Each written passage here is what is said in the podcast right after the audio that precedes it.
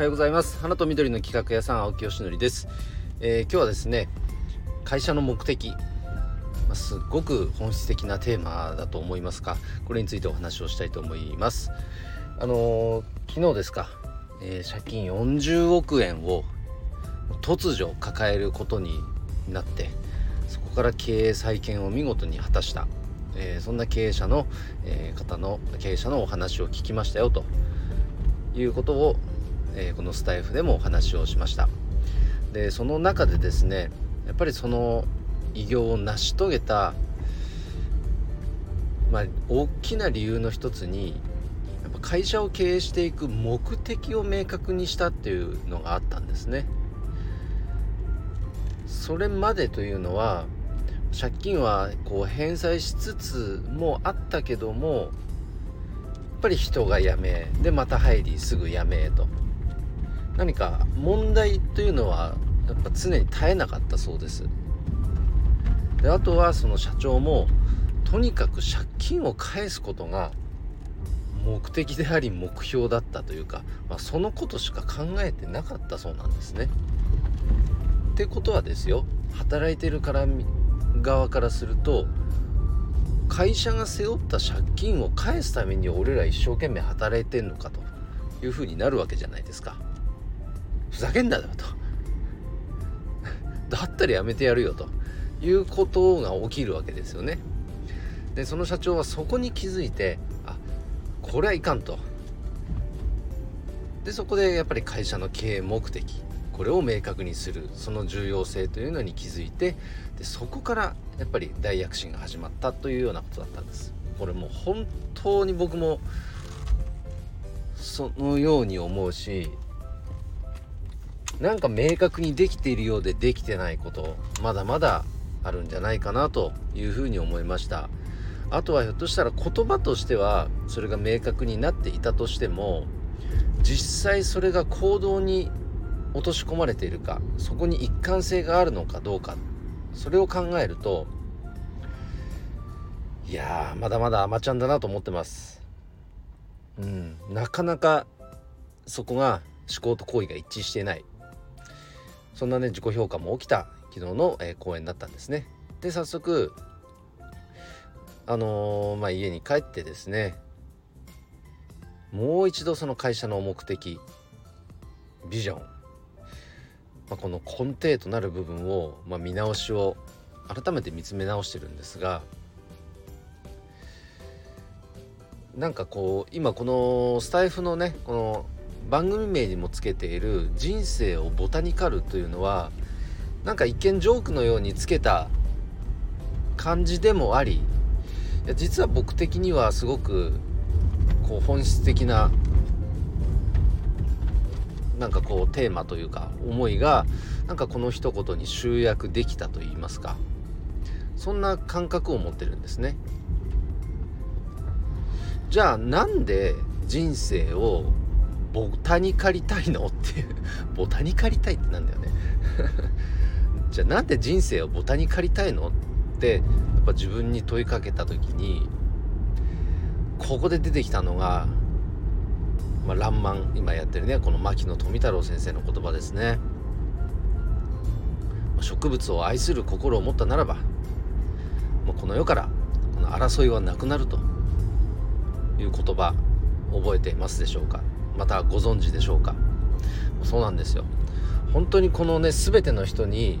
この植物を愛する心本当にこれが備わっていたのであれば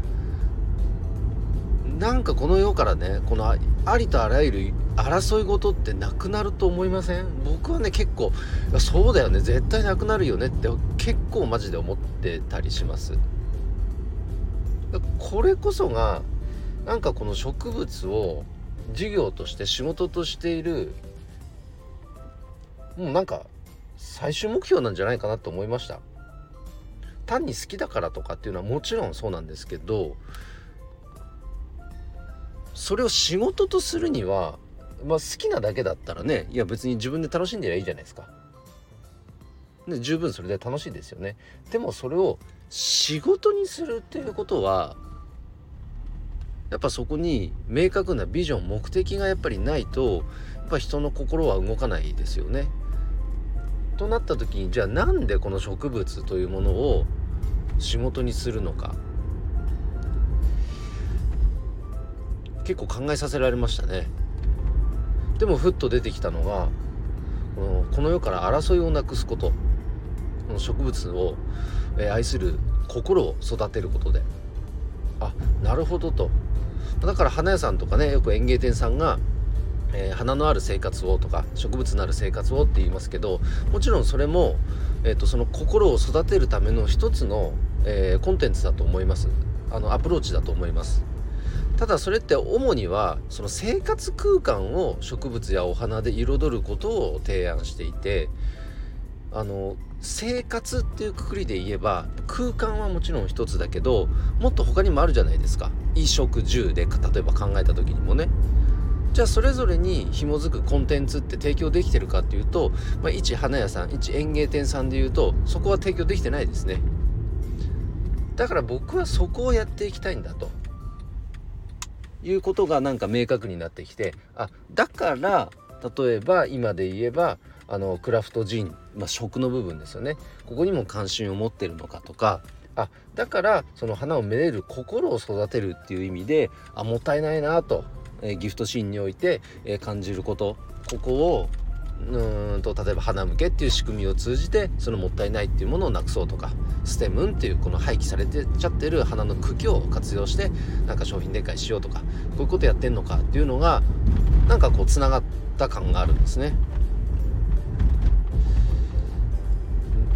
ここが多分客観的に見てもお客様からちゃんと一貫性があるねというところに紐づいてくるとやっぱ結果が出やすいんだと思います。逆に言うとここがふわふわしてたり一貫性がないと全く結果が出ない。そんな現象が起きるんじゃないかなというのは強く思いました。なのでまあ今日のまとめに入りますとあいつもよりちょっと長くなっちゃっててごめんなさい。やっぱり経営の目的。ここに立ち返った時になぜじゃあ植物を扱う、えー、仕事をしているのか。それはこの世から、えー、争いをなくすためですね、うん、じゃあどうなったら争いがなくなるのか。植物を愛する心を育てることでその争いをなくしていく。じゃあその心を育てるにはどうしたらいいのか。そのためのコンテンツを事業を通じて提供していく。で具体的には僕で言えば今花向け。ステム。でボタニーペインティング。だからいろんなコンテンツがあっていいわけですよね。そこには一貫性がありますから。生活って全て何も一つのことを指してるわけじゃないですから。お花屋さんとかが提供してるねいわゆるその空間を提案するっていうことはえ一部ではあるけど全部ではないそういう認識ですね僕の中では。というなんかこのあ道筋があ道筋が見えたというかだいぶなんか整理が、えついてきた気がします。という意味で昨日の講演会は本当に意義のある講演会でした。ありがとうございました。えー、それではですね、あのちょっとね、改めてこの会社のホームページとか、えー、なんかこう、広報している出版物みたいなものにもこの考え方っていうのは今後ね反映させていきたいと思いますので是非ご覧いただけると嬉しいです、えー、皆さん一緒にね人生をボタンに勝っていきましょう。ということで今日の配信は以上で終わります。今日も一日頑張ろう。あきよしのりでした。バイバイ。